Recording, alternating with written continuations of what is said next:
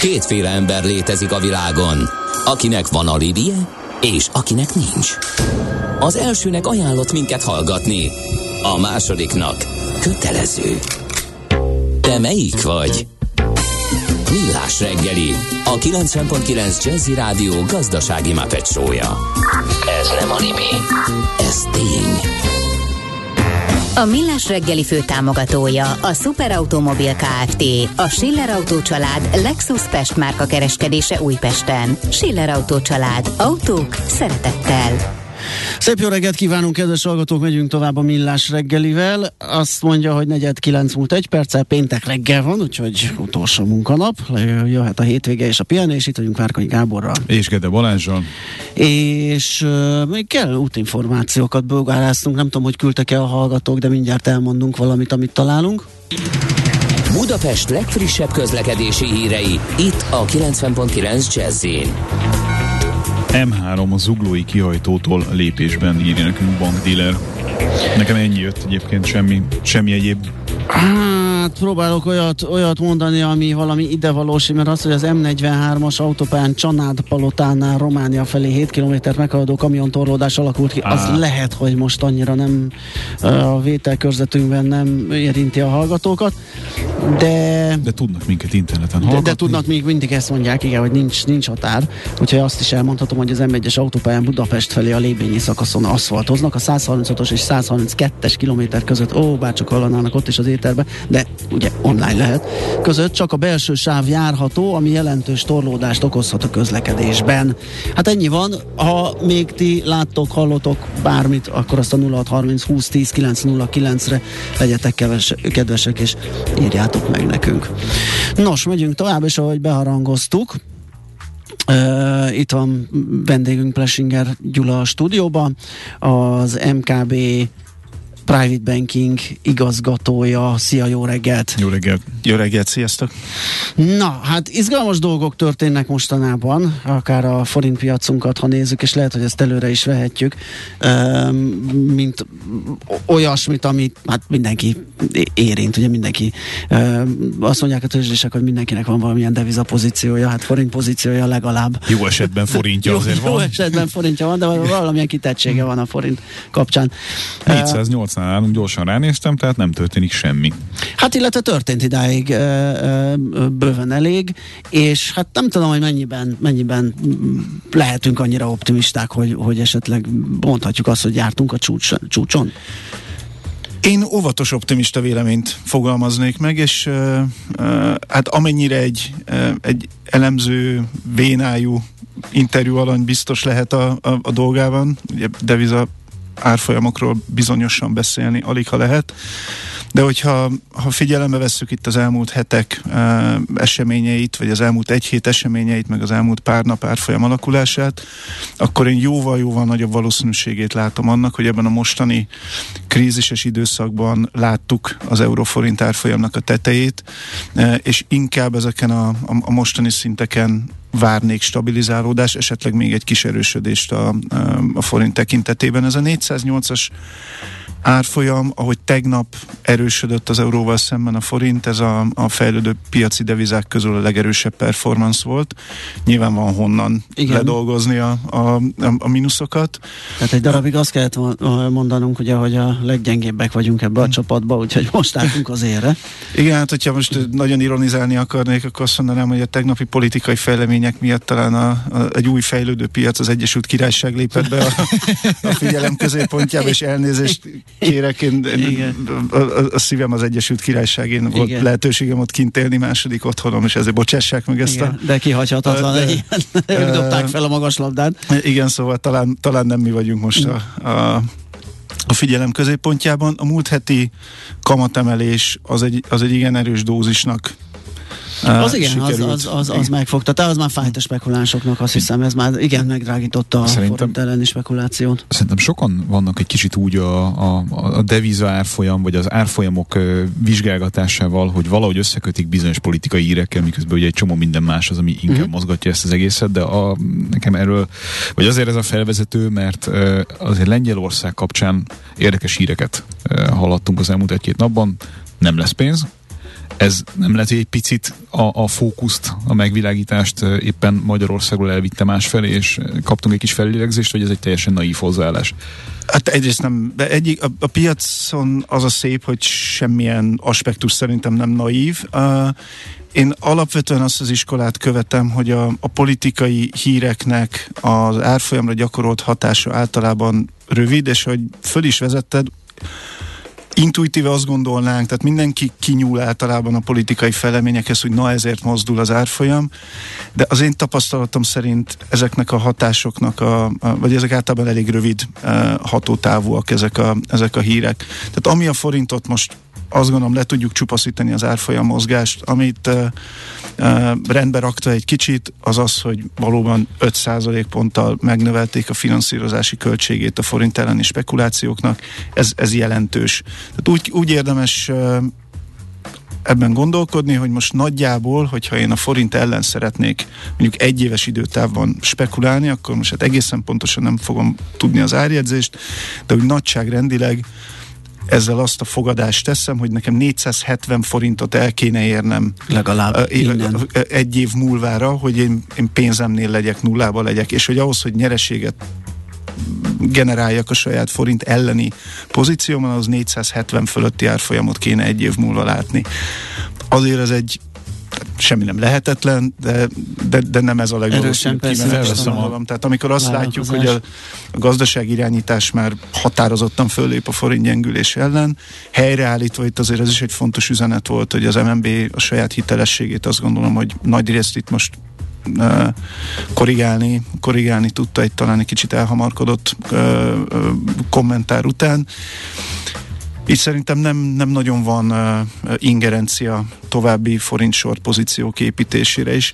Ez is egy fontos aspektus, hogy nem azért erősödik a forint, mert hogy itt most hirtelen uh-huh. pozitívba csaptak át. Na a, pont erre akartam kiukadni, hogy az alapfunda problémák azért fönnakadtak, ugye itt amikor említetted, hogy a politikai hírek azok átmenetileg befolyásolják csak az árfolyamokat, a, a mélység és a valóság azok a fundamentumok, azok megmaradtak most is. És itt, és itt pont az a kérdés, az a dilemma, hogy meddig lehet ezt a féket gyakorlatilag, ezt a pórázt a spekulánsokon tartani. Ugye, meg akkor hadd had tegyek, had tegyek de, Bocsáss meg, csak azért, mert, mert roppant, roppant, tehát azért ez nincs ingyen. Ez, ez, ez az óriási kamat, ez, ez pusztít rombol. Oké, okay, hogy most a forintot karban tartja. Na de akkor viszont az én kérdésem ehhez hozzákapcsolódik egy picit házi asszony pozíciót fölvéve, miért nem csináltuk hamarabb?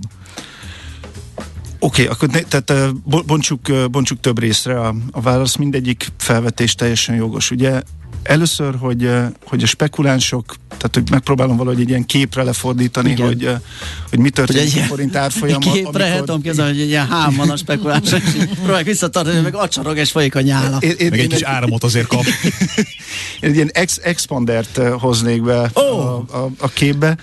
Nehogy elengedd hozzáire. Most, most engedjük el az expandert oh. éppen, mert hogy, mert hogy ahogy jönnek a negatív hírek, úgy érkeznek a, a, a spekulánsok, akiket most zárójelbe tenném, hogy nem pejoratív értelemben nevezem spekulánsnak, hanem van egy árfolyam várakozásuk, és fölvesznek uh-huh. egy pozíciót. Jönnek a negatív hírek Magyarországgal kapcsolatban, magas az infláció, szélesedik a folyófizetési mérleg hiánya, jön EU-s pénz, stb. stb. És építik a forint elleni pozíciójukat, és ez az expander, amit húzunk, egyre inkább széjelebb. És nagyon sok pozíciót nyitnak, egyre nagyobb a feszültség a piacon, és minél nagyobb a feszültség, elég egy szikra, ami megkérdőjelezi azt az előre jelzést, hogy itt a forint gyengülni fog, és ez az egy szikra itt elég volt a, a, a rendkívüli kamatemelés, és ez az expander, ez elkezd összébb menni, esetleg elpattan. A forint árfolyam mozgását, hogyha valaki, valaki figyeli, szereti a, a, a csártokat vizsgálni, és hogyha lát egy-egy ilyen szinte függőleges mozgást mondjuk lefelé az árfolyamba éppen aktuálisan, akkor jó eséllyel tippelheti azt, hogy ott egy pozíció zárás történt, tehát valamelyik külföldi spekuláns azt mondta, hogy eleget láttam ezen a piacon, fölhívja a saját bankját, és akkor nem tudom hány 10-100 uh-huh. millió uh, eurónyi összeget elad a piacon, és ez azért egyszerű nagy mozgásokat tud, tud eredményezni. Tehát én sem lehetek ebbe 100%-ig biztos, hiszen nem hallgatom le ezeket a telefonokat, nem látok rá, de erős a gyanúm, hogy ezek a mozgások az elmúlt napokban uh, elsősorban a pozíciók zárásával voltak összefüggésben. Tehát nem arról van szó, hogy itt a piac megszerette a forintot, hanem arról van szó, hogy ez az expander ez túl szélesre nyúlt, most enyhül egy kicsit mm. ez a, a feszültség és pozíciókat zárnak, forint elleni pozíciókat zárnak. Tulajdonképpen ilyen szempontból még az a szerencsétlen elszólása a jegybanknak, ugye, hogy befejeztük a kamatemelést, ami gyakorlatilag éppen, hogy egy ilyen, ilyen nem tudom, ilyen plusz táblaként ilyen föl, fölvillant, hogy tessék forint sortokat e, nyitni. Éppensége még segíthette is, mert nyilván elkezdtek kép, ú, még jobban képülni ezek a pozíciók, amik aztán meg veszettül e, záródtak az 500 pontos kamatemelésre, gyakorlatilag segítve a visszarendeződést. Hát meg, meg az a kérdés, hogy tud-e ez túlhúzódni a másik irányba ilyenkor? Én azt gondolom, hogy azért nem fog túlhúzódni, mert azért a, a devizapiaci befektetők azért szembesülnek a, a magyar gazdaság reális kihívásaival. Tehát itt hogy egy ilyen szakzsargonnal éljek, azért forint bull kész nincsen még, tehát hogy, uh-huh. hogy, hogy egy, egy, ha most engem itt elküldenétek két napra bezárva egy sötét szobába, ír, írjak egy forint long ajánlást, azért uh-huh. gondba lennék, mert nagyon a magas kamaton kívül most nem tudok másba belekapaszkodni. Itt ebben a műsorban sokszor beszélgettünk arról, hogy van egy otthon mindenki számára használható ilyen nagyon gyors kis modell, amit végig lehet futtatni, hogy bármelyik deviza a világban most akkor erősödésre vagy gyengülésre van ítélve. Érdemes megnézni a infláció szintjét, a kamatszint. Az infláció szint Magyarországon nem forint erősítő, ebbe szerintem egyet tudunk érteni. A folyófizetési mérleg hiánya széles, az egyik legnagyobb hiánya fejlődő piacokban. Ennek a finanszírozása egyenlőre bizonytalannak e, tűnik. Politikát behozhatjuk, azt mondom, hogy neutrális, igazán nem osszoroz.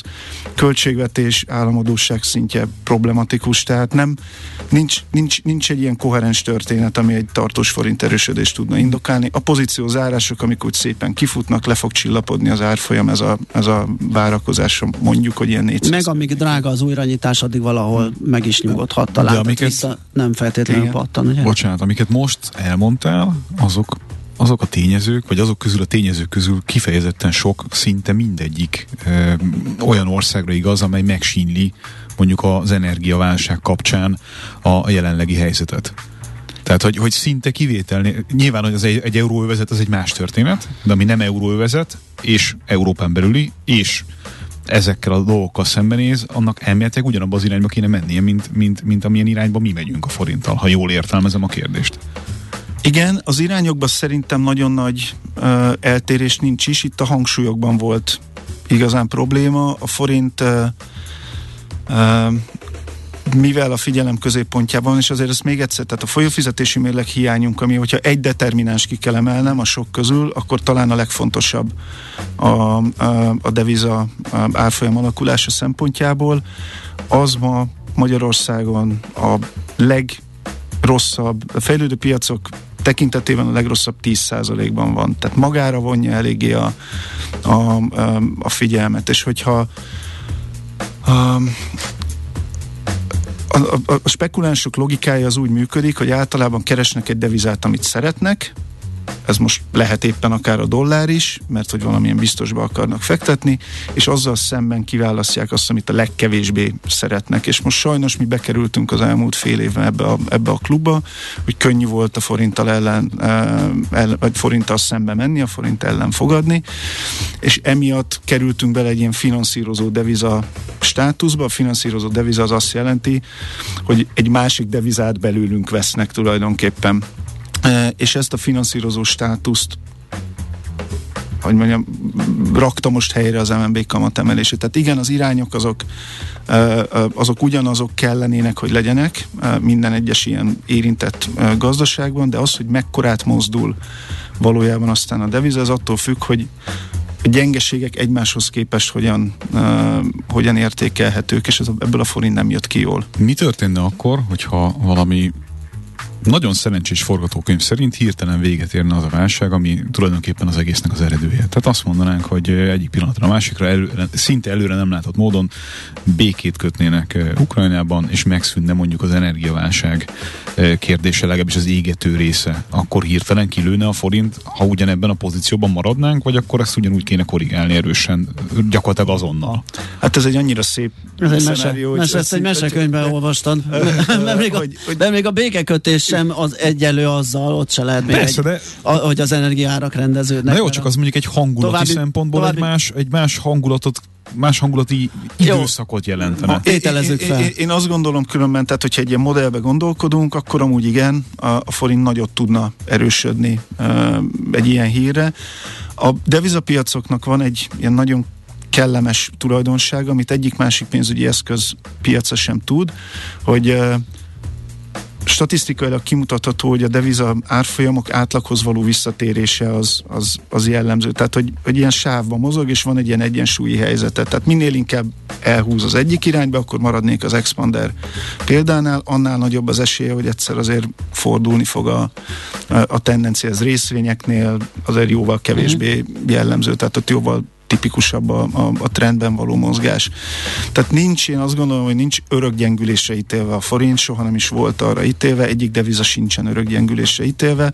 A devizapiacnak pont az a lényege, hogy a, a, a makrogazdasági egyensúlytalanságokat az árfolyamon keresztül balanszírozza, és hogyha aztán ezek rendbe kerülnek, akkor, uh-huh. akkor az árfolyam mozdulhat a másik irányba. Tehát igen, abszolút benne van a, a, a békekötés, konszolidáció után egy forint erősödés. Nagyon fogy az idő, és még hogyha már a dollár szóba jött, ugye, mint, mint a spekik, vagy a devizakereskedők, befektetők kedvence, ott, ott mit látunk? Azt látjuk, hogy elakadt talán ez a dollár. Most van egy kis hezitálás. Igen, hát ez a, ennek a szimbolikus jelentősége, hogy az euróval szemben lementünk paritás, vagy lement a dollár paritás alá, ezt a királyi többest, ezt meghagynám a, a devizának magának, tehát lement a dollár paritás alá, akkor itt most van egy kis fejvakarás a piacon, hogy ez mehet tovább. Uh-huh. Az én véleményem az az, hogy igazán semmilyen olyan érdemi változás nem történt a, a, a fundamentumok tekintetében, ami egy dollár erőt uh, csillapítania kéne. Még talán azt mondom, hogy a következő pár hónapban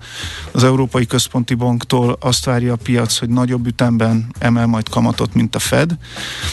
Hogyha most akkor ilyen kis matchboxokként képzeljük el, a két, két jegybankot nyilván a, a Fed előbbrébb jár, uh-huh. de a következő pár hónapban közelebb érhet hozzá majd, a, majd az LKB. Ez lehet, hogy még egy kicsit így balanszba tartja uh-huh. a, a dollár, illetve a... a most lehet valamiféle sávozás, vacilálás, kicsit alatta, kicsit fölötte a paritásnak.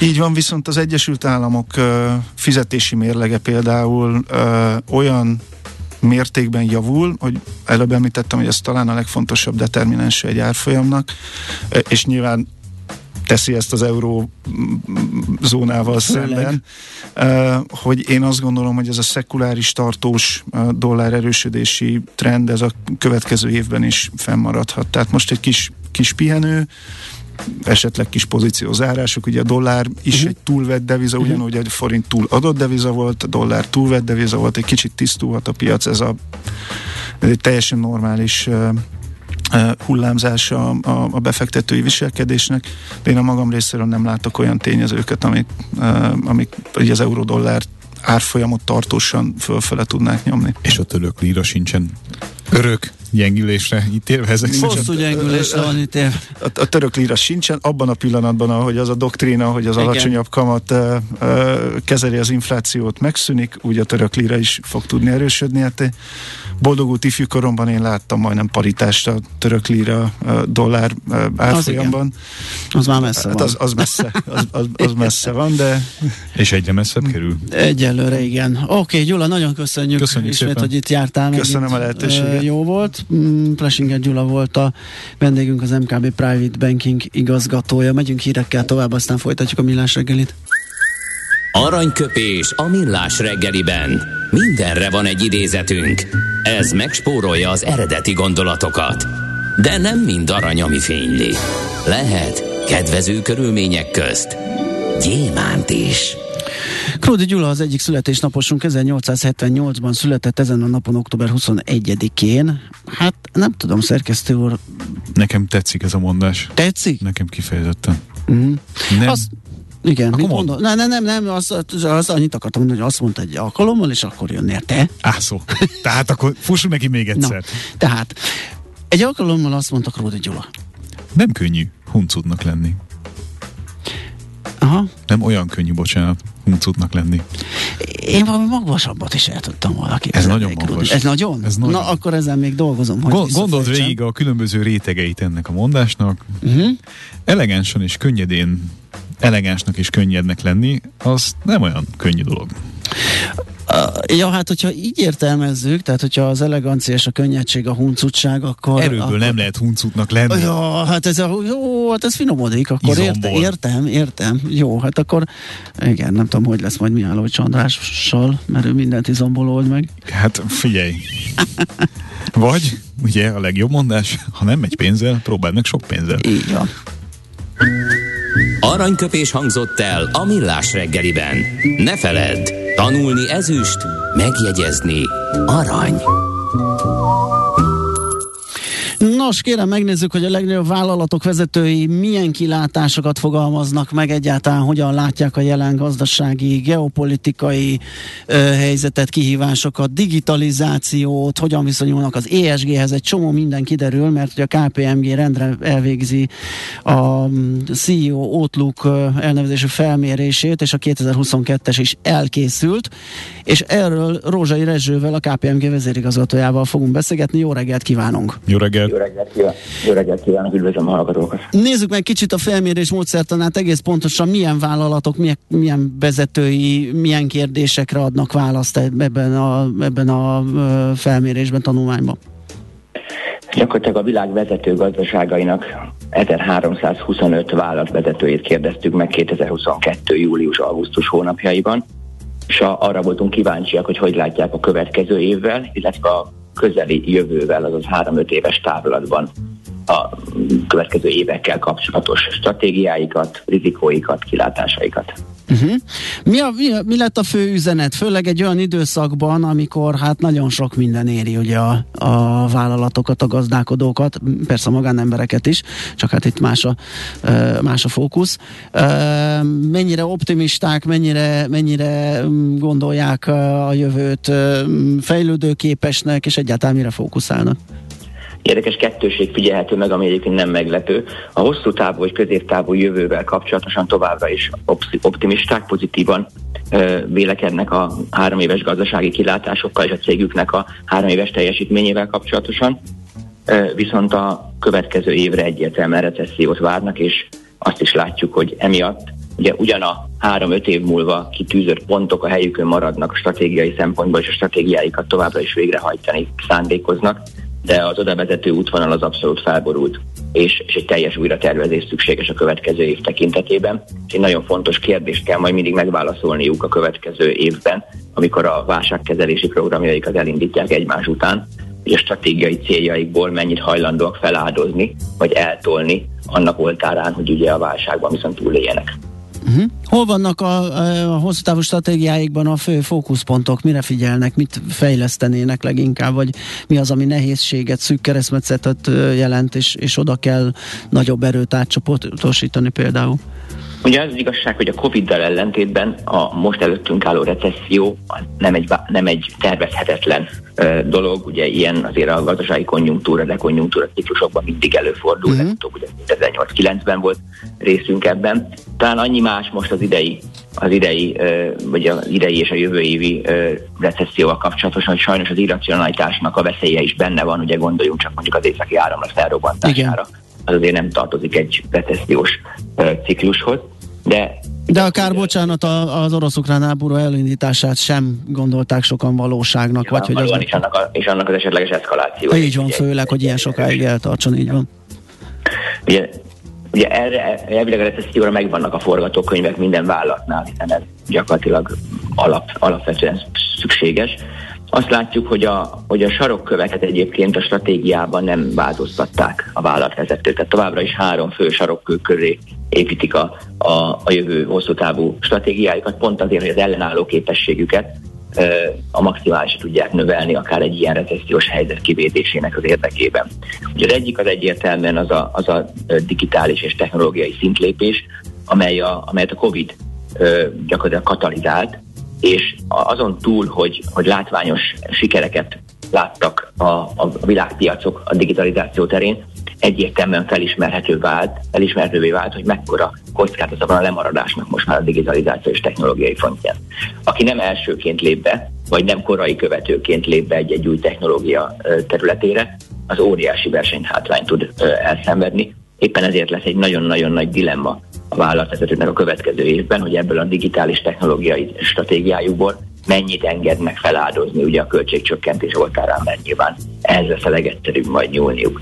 A második pillér az továbbra is a munkatársak. Méghozzá azok a munkatársak, amelyek magas hozzáadott érték előállítására képesek. Nagyon fontos lesz, hogy a digitalizáció, automatizáció pont azokat a feladatokat veszi el a humán erőforrástól, ugye, amely alacsony hozzáadott érték és könnyen, könnyen helyettesíthető. Így a humán erőforrás számára egyre, egyre magasabb hozzáadott értékű, egyre bonyolultabb feladatok maradnak, tehát erre nagyon fontos lesz, hogy megfelelően képzett és tovább képzett munkaerő álljon majd rendelkezésre. Ugye ezt látják a válvezetők, hogy a felnőtt képzés egyértelműen az ő vállalatuk hatáskörében kell, hogy megvalósuljon, ugye erre azért már iskolai képzési rendszerek nem léteznek. Ugye a harmadik pillér, az pedig továbbra is a fenntartható, ugye gyakorlatilag az ESG szempontok mellett működő fenntartható növekedés, hiszen azt megtapasztaltuk az elmúlt években már, hogy a, hogy a, a vállalatokat körülölelő érdekelt csoportok elvárásai egyértelműen ebbe az irányba mutatnak, és ahogy beszéltük az elmúlt évben, talán pont önökkel itt ezen a megbeszélésen, hogy a kapitalizmus jellege megváltozott. Ugye most már nem a tulajdonosnak kell csak megfelelni, hanem az összes érdekelt, meg stakeholdernek meg kell felelnünk, mert gyakorlatilag egyfajta stakeholderi kapitalizmus, uh-huh. egyfajta elszámoltatható kapitalizmusba került. Közben itt az ESG kapcsán több pontra is kitérnek ebben a tanulmányban, és megragadott egy mondat, a az initial hype is over, tehát vége uh-huh. van a, az első nagy fellendülésnek, uh-huh. vagy az első nagy hype-nak ebben a kérdésben, és jön a realitás, különösen egy ilyen környezetben, mint amiben igen, most fogunk fordulni. Igen. Én úgy, mond, úgy fogalmaznék itt, hogy, hogy igen, tehát a, az a kezdeti lelkesedés, aztán talán továbbra is megvan, hiszen nem is nagyon van más út hosszú távon, mind a fenntarthatóság. Ugye két dolog változott ezzel kapcsolatosan. Egyrészt, egyrészt a piac borult fel, erről majd mindjárt beszélünk, a másik pedig a kamasz környezet változott meg. Tehát innentől kezdve egy-egy fenntarthatósági beruházáshoz ugye egészen más megtérülési számítások kapcsolódnak, amikor már nincs a forrásbőség, amit láttunk az elmúlt három-öt évben. Gyakorlatilag ingyen volt a pénz, mindenki, mindenki beruházott, hiszen, hiszen nem volt különösebben költsége, és a lemaradás kockázat sokkal nagyobb volt. Mi most is látunk, a kamatok gyakorlatilag Amerikától, Európán keresztül Magyarországról nem is beszélve hihetetlenül elszálltak, tehát innentől kezdve a megtérülés egy más fogalom lett. Cserébe a piac is megváltozott. Tehát például az energetikai lábát nézzük a uh-huh. akkor innentől kezdve egy egészen más megtérülési piacon dolgozunk, hogy az energia árának a, a, drasztikus megemelkedése. Legyen akár rövid távról szó, de azért középtávon is lesz ennek már egy hatása, azt gondolom, nyilván ezeket az alternatív energia megtakarítási és energiaoptimalizációs és zöld energia projekteket egészen más megtérülési bázisra hoznak. Megtérésen túl próbálnak a vállalatok azért ragaszkodni ezekhez az ESG szempontokhoz, amikor mondjuk energiacsökkentésről, optimalizációról döntenek, ugye, mert így globálisan azt látszik, hogy a, a trend azért erősen borul, amikor arról beszélünk, hogy visszajönnek, nem tudom, széntüzelésű erőművek, meg, meg kicsit olyan érzése van az embernek, hogy, hogy most nem tudom, kitettünk egy ilyen pillanat ájgombot, csak azért, hogy a rövid távú érdekeink, hogy egyáltalán...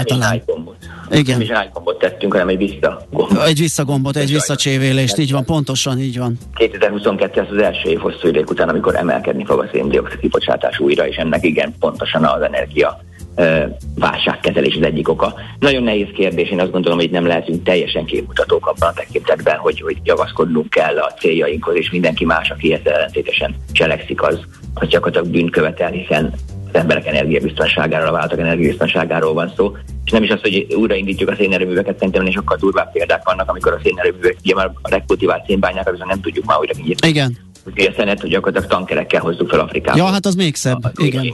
Igen. Amikor a rúrvidékre szenet kell ö, szállítani. Igen, igen. Úgyhogy ez biztos, hogy ott lesz, ez rövid távú, tehát ez, ez nem lehet hosszú távú megoldás, tehát amíg, amíg, amíg ezek a rövid távú megoldások biztosítják az energiabiztonságot a következő egy évben, reméljük, vagy másfélben, addig rohamtempóban el kell kezdenünk a, a, a klímastratégiának az átalakítását, és annak az implementációs átalakítását, hogy a jelenlegi környezethez képest ö, meg- megfelelően tudja ellátni majd Európát. Ez főleg európai kérdés, hogy ezt látni. Világos. Ugye minden válság egyben lehetőség is, és ezt is jól azonosítják a vállalatok, és mind a három fő fókuszpontban ö, találnak valamit, ami, ami, ami a jövőbe mutató.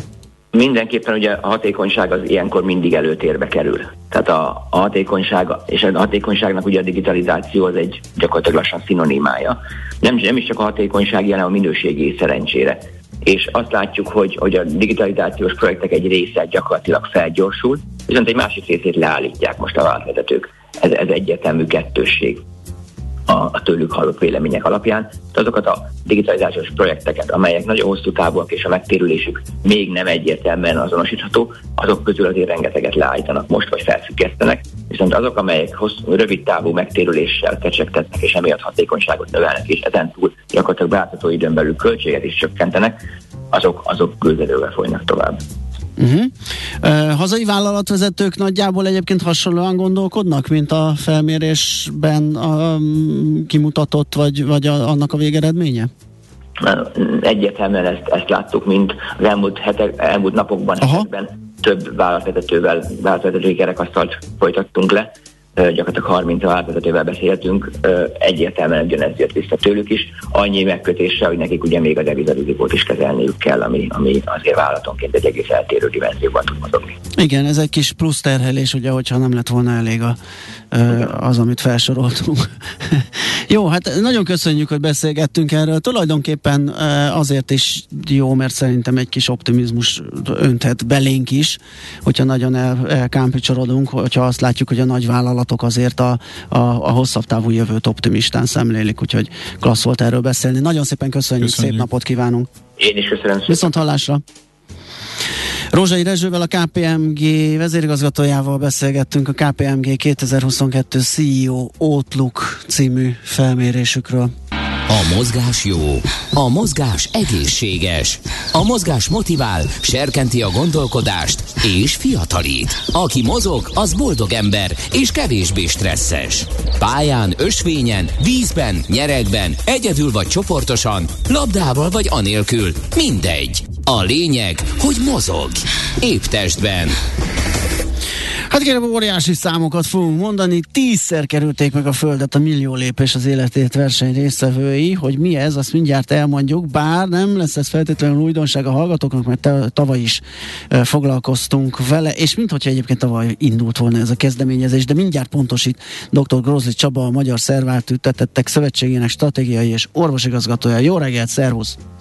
Jó reggelt. Millió lépéses jó reggelt, szervusztok! Millió lépéses jó reggelt! Ez tavaly indult ez a kezdeményezés, ugye?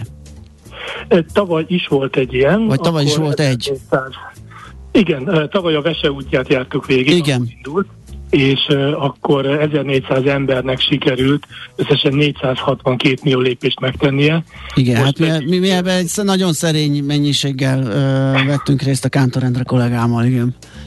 A legkisebb is számít, ahogy szokták mondani. Ugye ez egy 10 hetes kihívás, ami ebben az évben szeptember 26-án indult, de bármikor lehet hozzá csatlakozni, hiszen minden hét egy külön történet, egy külön szakasz, aminek győztese is van, aki pólót, érmet nyerhet, illetve értékes nyeleményt is kisorsolunk közöttük. Tényleg 521 millió 756 ezer lépést értünk el, most há- három hét alatt egészen pontosan, és a ma reggeli adatok szerint ö, 5941 ember van már a Ó, kihívás. nagyon klassz. Ugye itt a kezdeményezés a Magyar Szervát Ültettetek Szövetsége felől jött, vagyis hát tőletek, hogy ez megvalósuljon, és nagyon érdekes, hogy nem csak gyaloglással vagy futással teljesíthetők ezek a lépések. Ez hogy működik? Ugye le kell tölteni egy ingyenes applikációt, a www.milliolépés.hu weboldalon minden információt meg lehet találni, és ez az applikáció a, amellett, hogy a lépéseket számolja, amit ugye önmagában a telefon is rögzít, viszont 60 féle különböző más mozgástípust lépésszám alakít, és akkor ezekkel a lépésekkel lehet versenyezni egymással.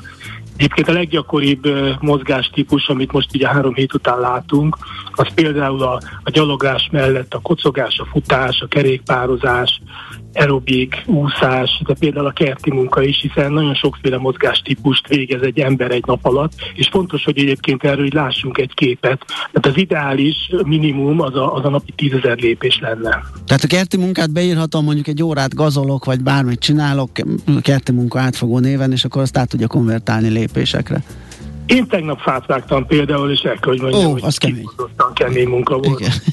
Igen. De telefonálni is, telefonálni is sok lépéssel jár, hogyha úgy csinál. A, persze.